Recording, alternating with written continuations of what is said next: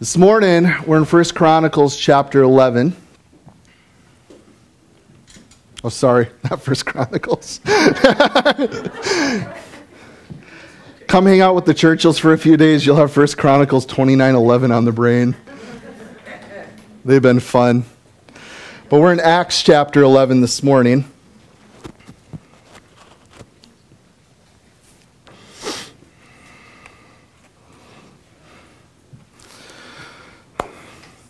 Entitled this morning, Christian. You might be like, Why'd you do that, Pastor? I'm already a Christian.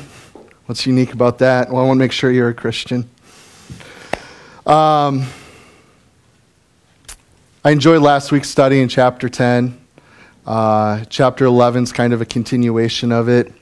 Uh, we got reports of Caesarea, or from Caesarea. They make it all the way down to the headquarters there in Jerusalem these reports that are coming. They might be like, well, what's going on? You know, Peter, you know, he's going to retell the story for us this morning, is what ends up happening here. So let's just hear it from him again. And really, what's Peter going to tell him? Hey, I went to this guy's house, Cornelius, and, you know, I ate with some Gentiles because God told me to. I mean, what else can this guy really say, you know? But have you ever had a difficult time explaining what God has asked you to do to somebody else?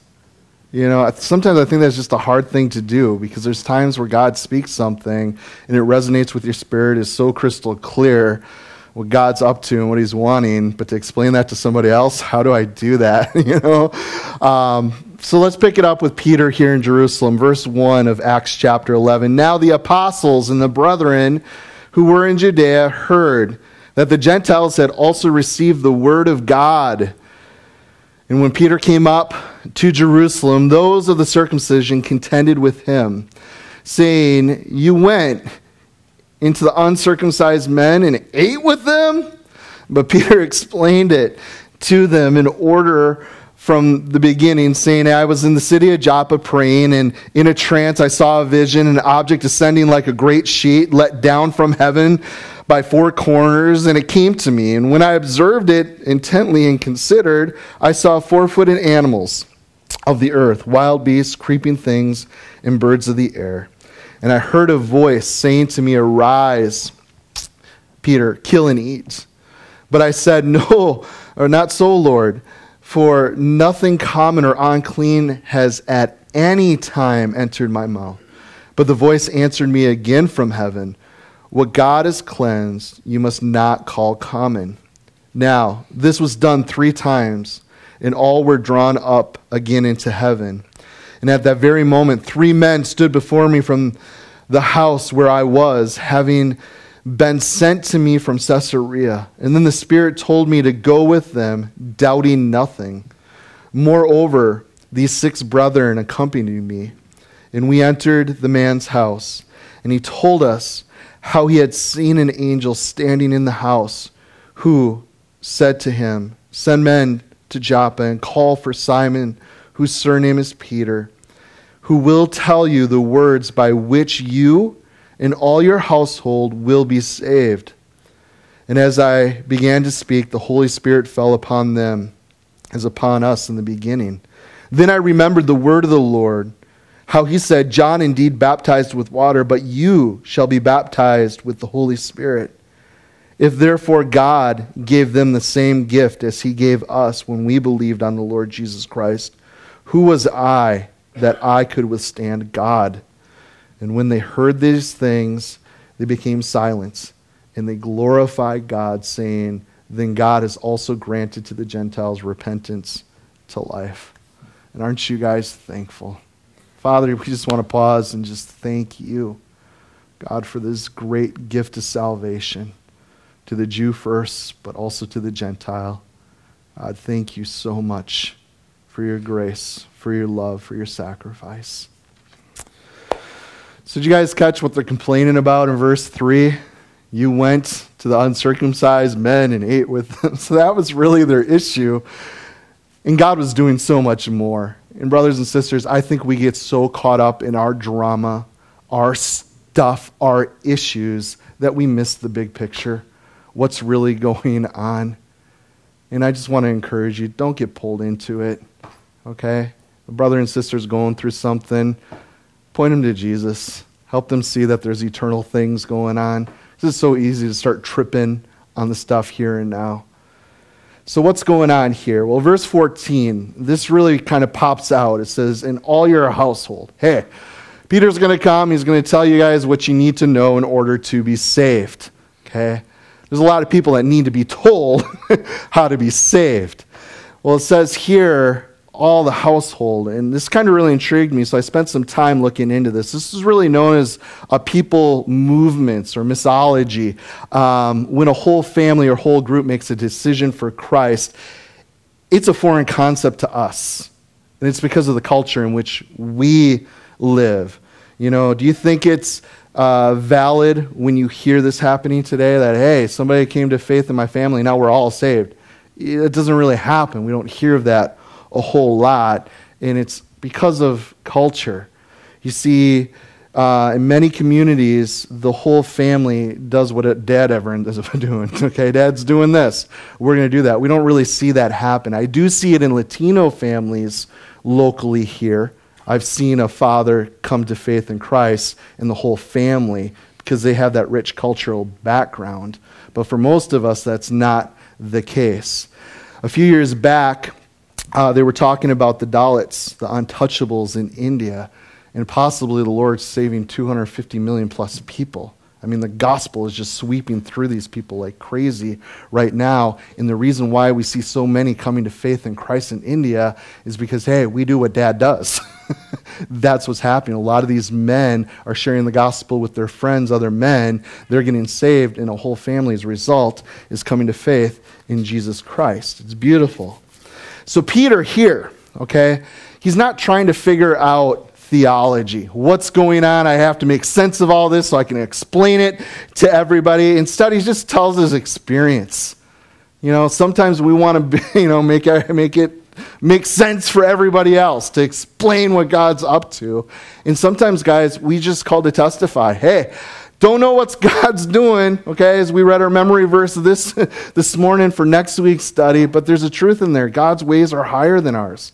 We don't always understand what He's up to, and that's okay. What we get to do is just share what God's doing. This is my experience. This is what God did. Yeah, it doesn't make sense, but this is what He did. I can't deny it. So, this is what Peter's doing. He's just sharing his, you know, uh, experience, just a normal conversation. Hey guys, this is what happened.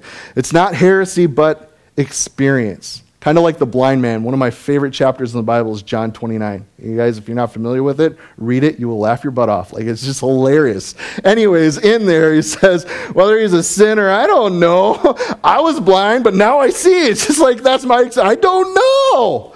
But what I do know is God touched my life. God did this thing. That's all I know. And sometimes, guys, that's all we need to say. This is just what God did. So, I also want you guys to note in verses 12, um, 15 to 17, too, uh, he explains why he knew it was God. So it was, it was a God thing, and he was able to explain how it was God. So, one thing this teaches us is when God is doing a new thing, really how we should respond to it. Because people don't like change, do they? They really don't. Okay? That's why it's so easy for churches to become traditional. This is what we do, this is what we've always done. So listen, get facts, not heresy, sit quiet, test, and hold fast. That's what we should do. Right? 1 Thessalonians 5:21 test all things, hold fast to what is good. So when you see something happening in the name of Christ, sit back, take it in, test it. Is it good? Does it line up with Scripture? All right. But God hasn't done that that way before. Don't put God in a box, guys. Okay, we got a big God. As long as it lines up with Scripture. See, Christians need to test what they hear and they read by comparing it to the Word of God. That's all we're called to do. And this is difficult, but it is possible for a spiritual believer each Christian has a responsibility and the responsibility really to do it. Uh, some have more discernment than others. Uh, they're also um, discover we you know what is good okay, in harmony with what God has given us in His Word, right? That should be retained. We should hold to those things, right? Um, so be discerners, guys. I feel like that's one thing that's really lacking in the church today. There's a huge lack of discernment. It seems like anything goes, this or that, and for whatever reasons.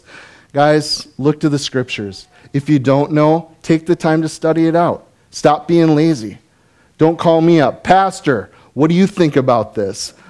Guys, I don't have it all together. I don't have the answer for everything. Okay? I know I don't get everything right. That's why God's called us to study to show yourselves approved to God. How do you do that? Rightly dividing the word. Get in yourselves. Okay, God's given you a brain. Use it. Discern. Pray on these things. Also, uh, there's a a cool, little note that we can take. Peter's Trinitarian backup is laid out here. The Holy Spirit came upon them just like us in verse 15. And then he said, Jesus said that John baptized with water, but should be baptized with the Holy Spirit in verse 16. And then he says, God gave the Gentiles the same gift. So it's kind of cool, the Trinity laid out there. Um, so let's go on. Uh, verse 19 Now those who were scattered after the persecution that arose over Stephen traveled as far as Phoenicia, Cyprus, and Antioch, preaching the word to no one but the Jews only. But some of them were men of Cyprus and Cyrene who, when they had come to Antioch, spoke to the Hellenists, preaching the Lord Jesus. And the hand of the Lord was with them, and a great number believed and turned to the Lord. And then news of these things came to the ears of the church in Jerusalem. And they sent out Barnabas to go as far as Antioch.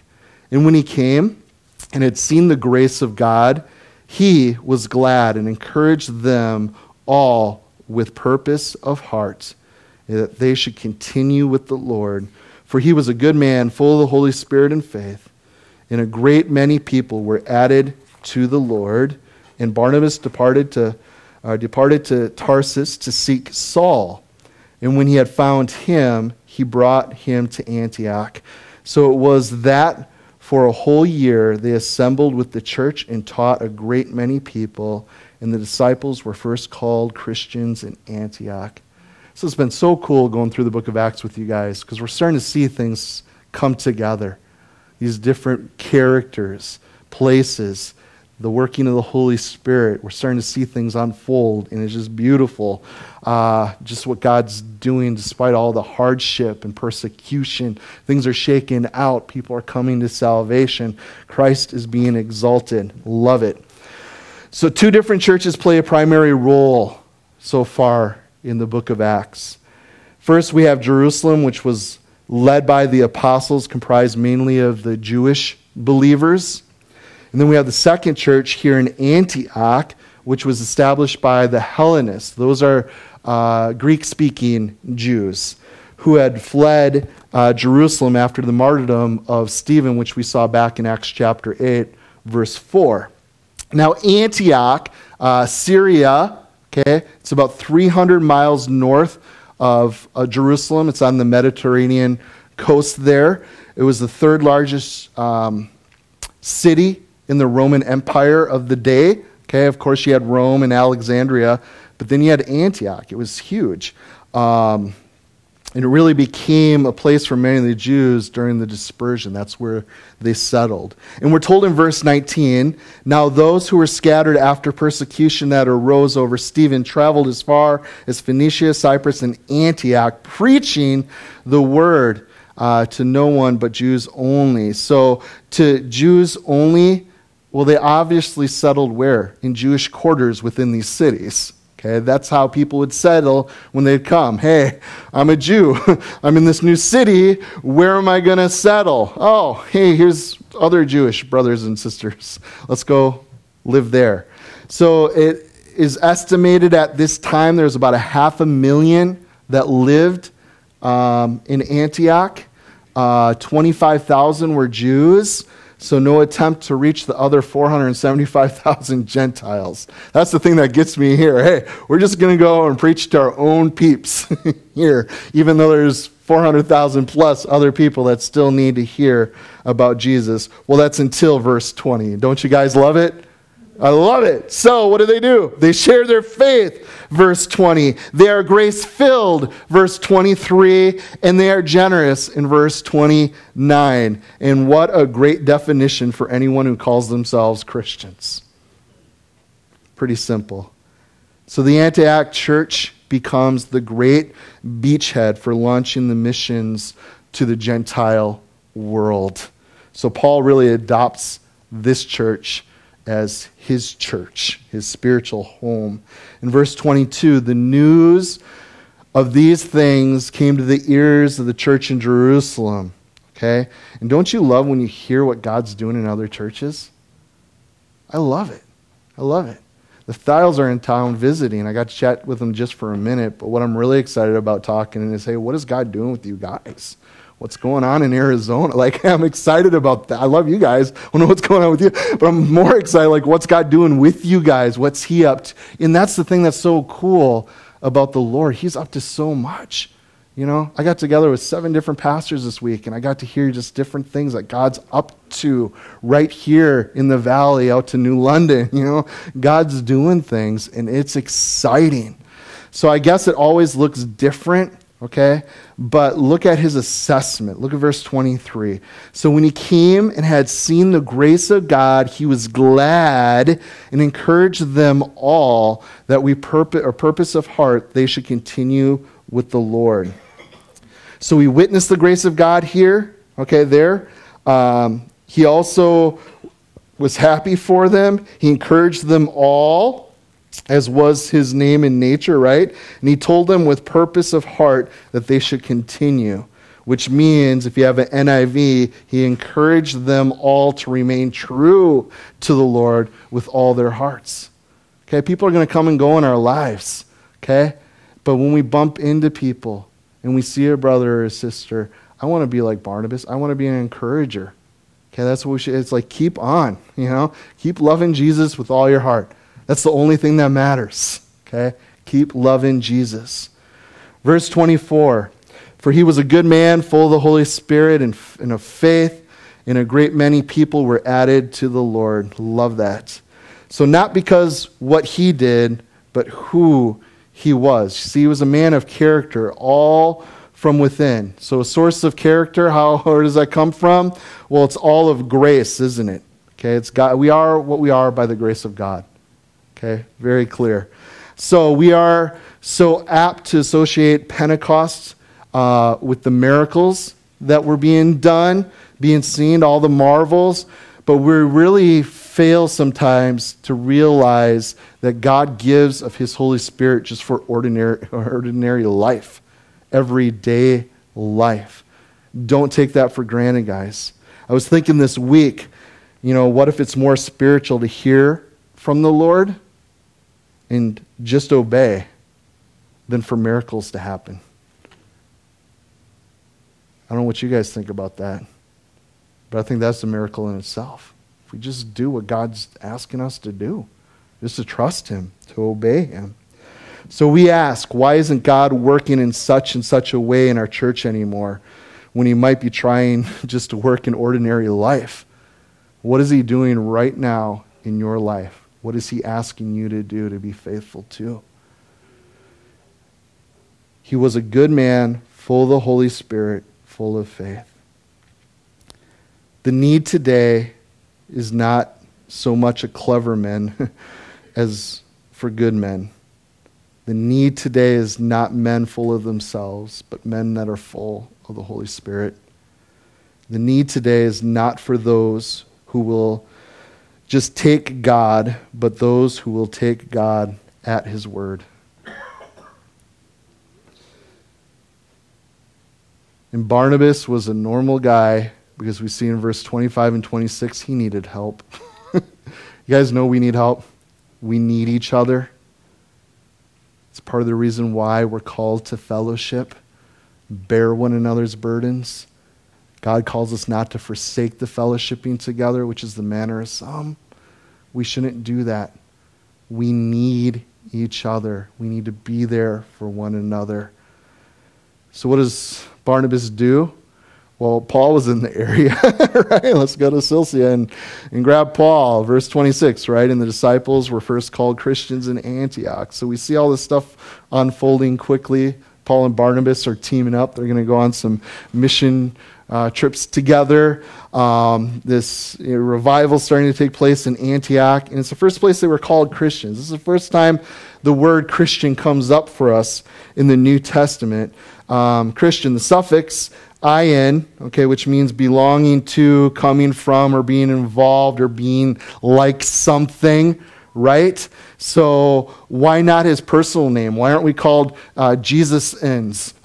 you guys ever think about that? Why Christians? Why not Jesus, Jesusans? Um, well, what does Jesus mean? He shall save his people from their sins, right? So he desires not just pardoned criminal, criminals, criminals, there we go, criminals. Ask a guy who worked in jail for six years. Um, but really, he wants us to understand that we're just privileged children. That's why we're called Christians. It's our standing in Christ, who we are. Christ, anointed one. Okay? Anointed one. Christians, right? So this anointing which you have received from him abides in you. 1 John 2:27. Okay? We have this anointing from God. This is who we are. So, names so far have been believers. Okay? Faith is a foundation for all other relationships with God. Okay? Christians have been referred to as children. Our relationship, we become children, sons of God through faith. It really states our standing or our position. Disciples, so those learners, teachable, under instruction. Saints, separation from uncleanness and ordinary life to what? To God, right? Consecrated to God for His use. All true members uh, are called this, not just some church deeming you worthy of sainthood someday. If you are a believer in Jesus Christ, you're a saint. I think that's pretty cool to think about. Um, also, we've seen Christians called servants which speaks into his possession or his slaves, uh, referred to as the faithful, uh, reliance on God, those who are devoted. Uh, also, brethren, one father, common life, common interest, common love. Uh, friends, a friend of God. You guys know who the first man or the only man in the Old Testament referred to as a friend? Abraham, friend of God, right? You guys know us all New Testament believers we're all friends of God. Isn't it so cool what Jesus has done? We're also referred to as the beloved, so that's a special personal affection. We're also referred to as heirs, okay, so including all the possessions that Jesus owns as ours. We're referred to as his own. I love that. So we're God's special possession, okay? Maybe you don't feel special or loved or cared about. You are, okay? You are his own. And then Christians, used eight times in the New Testament. Some say it in derision, while others say that it's divinely given by God. So if you were asked, Are you a Christian? you could answer and say, I'm a believer in Christ, a child of God, a disciple learning of Christ, a saint consecrated to God, a servant working for Christ. I am faithful to God, one of the brethren and a lover of the brethren, one of God's friends, his beloved, his heir, his very own. Wouldn't that be great to tell somebody when they ask you, hey, are you one of those Christians? Yeah, I'm a believer in Christ. I'm a child of God. Wouldn't that be awesome? So do that. so, Christian, um, unfortunately, words take on other meanings over time. Um, kind of like baking soda. You put it in your freezer, what does it do after a while? It takes in all the bad odors of everything else, right? And it takes on those odors itself. Um, or when a coin has been used so long that the, impress- the impression is almost effaced, okay? So words are kind of like um, coins. Um, so, Christian, a Jew might think of Hitler. he claimed Christianity at one time. And Christian, a Muslim might look and think of the Crusades. Christian, um, a foreigner might think Donald Trump or Madonna because they're Americans. Christian, an unbeliever might think of a bad example uh, he or she had seen in name only. So Christian carries a lot more with it today than it did, I think, 2,000 years ago in Antioch. Uh, Joseph Parker said this By Christians, I understand Christ followers, Christ lovers, Christ worshippers, Christ ones. I like that. If derogatory, then it would be like the Moonies, right? Disciples of Sun Myung Moon, or you had the Quakers. Officially, they were called the Society of Friends. Uh, George Fox, when uh, he, he was the founder, uh, when he was arrested, uh, he told the magistrates, you know, you better be quaking before the Lord, right? And that's when Justice Bennett responded, get this Quaker out of here. Um, we have the Methodists. The term Methodist was a judgmental term given to a, a small group of students who were at Oxford, uh, like the Wesleys, who met together and they focused on Bible study uh, methodically uh, and approaching the scriptures in such a way um, and how to live as Christians. Um, so, the New Testament idea of Christian here um, every Christian is a convert. Okay? No compromises. Every um, um, a convert, there, there's no substitute to it. Um, every agent, a fully consecrated or intensely uh, vitalized worker. There were no lukewarm ones. Okay? Uh, every worker endowed with power from on high. Okay? So these were really separated, uh, called out. So, how do you like the term Christian today? How do you like it? I don't like calling myself a Christian. Not that I'm ashamed of God in any way. Uh, I've always liked a follower of Jesus. You know, I follow Jesus instead of the title Christian because it says you're going somewhere, you're following someone. I'm a follower of Jesus Christ. Um, yeah. Let's look at verse 27. We'll wrap this up. There's some relief that now comes in Judea. It says, In those days, prophets came from Jerusalem to Antioch. Then one of them, named Agabus, stood up and showed by the Spirit that there was going to be a great famine throughout the world, which also happened in the days of Claudius Caesar. Then the disciples, each according to his ability, determined to send relief to the brethren dwelling in Judea. And this they also did and sent it to the elders by the hands of Barnabas and Saul. In a group of prophets, um, verse 27, this group of prophets here, um, kind of like the Old Testament school of prophets. They're all hanging out together. We're, we're prophets here. Uh, this Agabus in verse 28 predicts this famine, which did occur. It was confirmed by a number of ancient historians, um, different Roman guys such as Suetonius and others. Uh, even the dates uh, correctly uh, in chronologically according to the Roman Empire of the day. Um, but in verse 29 uh, is why Luke puts it uh, this here to show that the Gentile Christians in Antioch participated in famine relief efforts. Okay? Isn't it cool the Holy Spirit inspired that little fact? Here's a reason that we put this in here. Christians, we should be there for others. When tragedy hits, we should be a part of the solution, a part of the help. I love that. So they were generous givers, and that's something that the church should be known for. Um, yeah. One of the things I think it would be really cool, um, rapture's been on my mind a lot lately. Um, we don't know the day or the hour, but things are just shaking out. Um, Israel was established in 48. That generation, they'll see, they will see the coming of the Lord.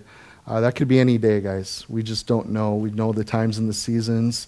We know the end is a lot closer than uh, not too long ago.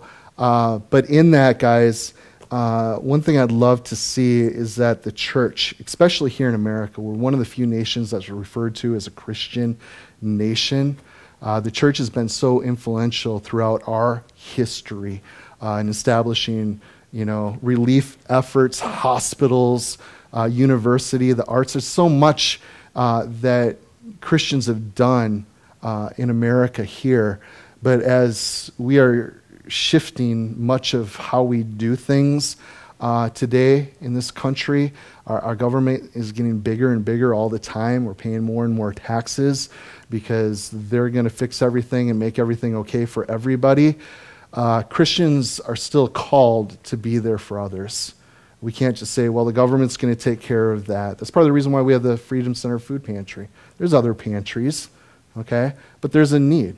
The place that God had for us to do this is in the largest poverty pocket in all of Appleton. Like, hey, I want you guys right here with the poor of the poor.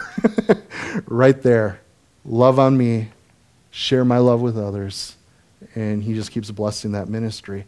But I believe he wants the church to be a part of those relief efforts because in that, there's great opportunity to share the good news. Because let me tell you what, at least one thing I've learned and seen in my life is there's a lot of people that want nothing to do with Je- anything to do with Jesus until a tragedy hits. And then their hearts are finally open. And if we're counting on the government to show up during that time and help those people out, I'm pretty sure the gospel, the good news, is not going to be shared during that time. And I've seen people come to Christ through tragedy. And that's where we should be. That's why I love when a Katrina hits, you know. My wife, hey, I want to go. she went down there with a group of other believers and got to help, got to bring some relief, got to share the good news of Jesus Christ.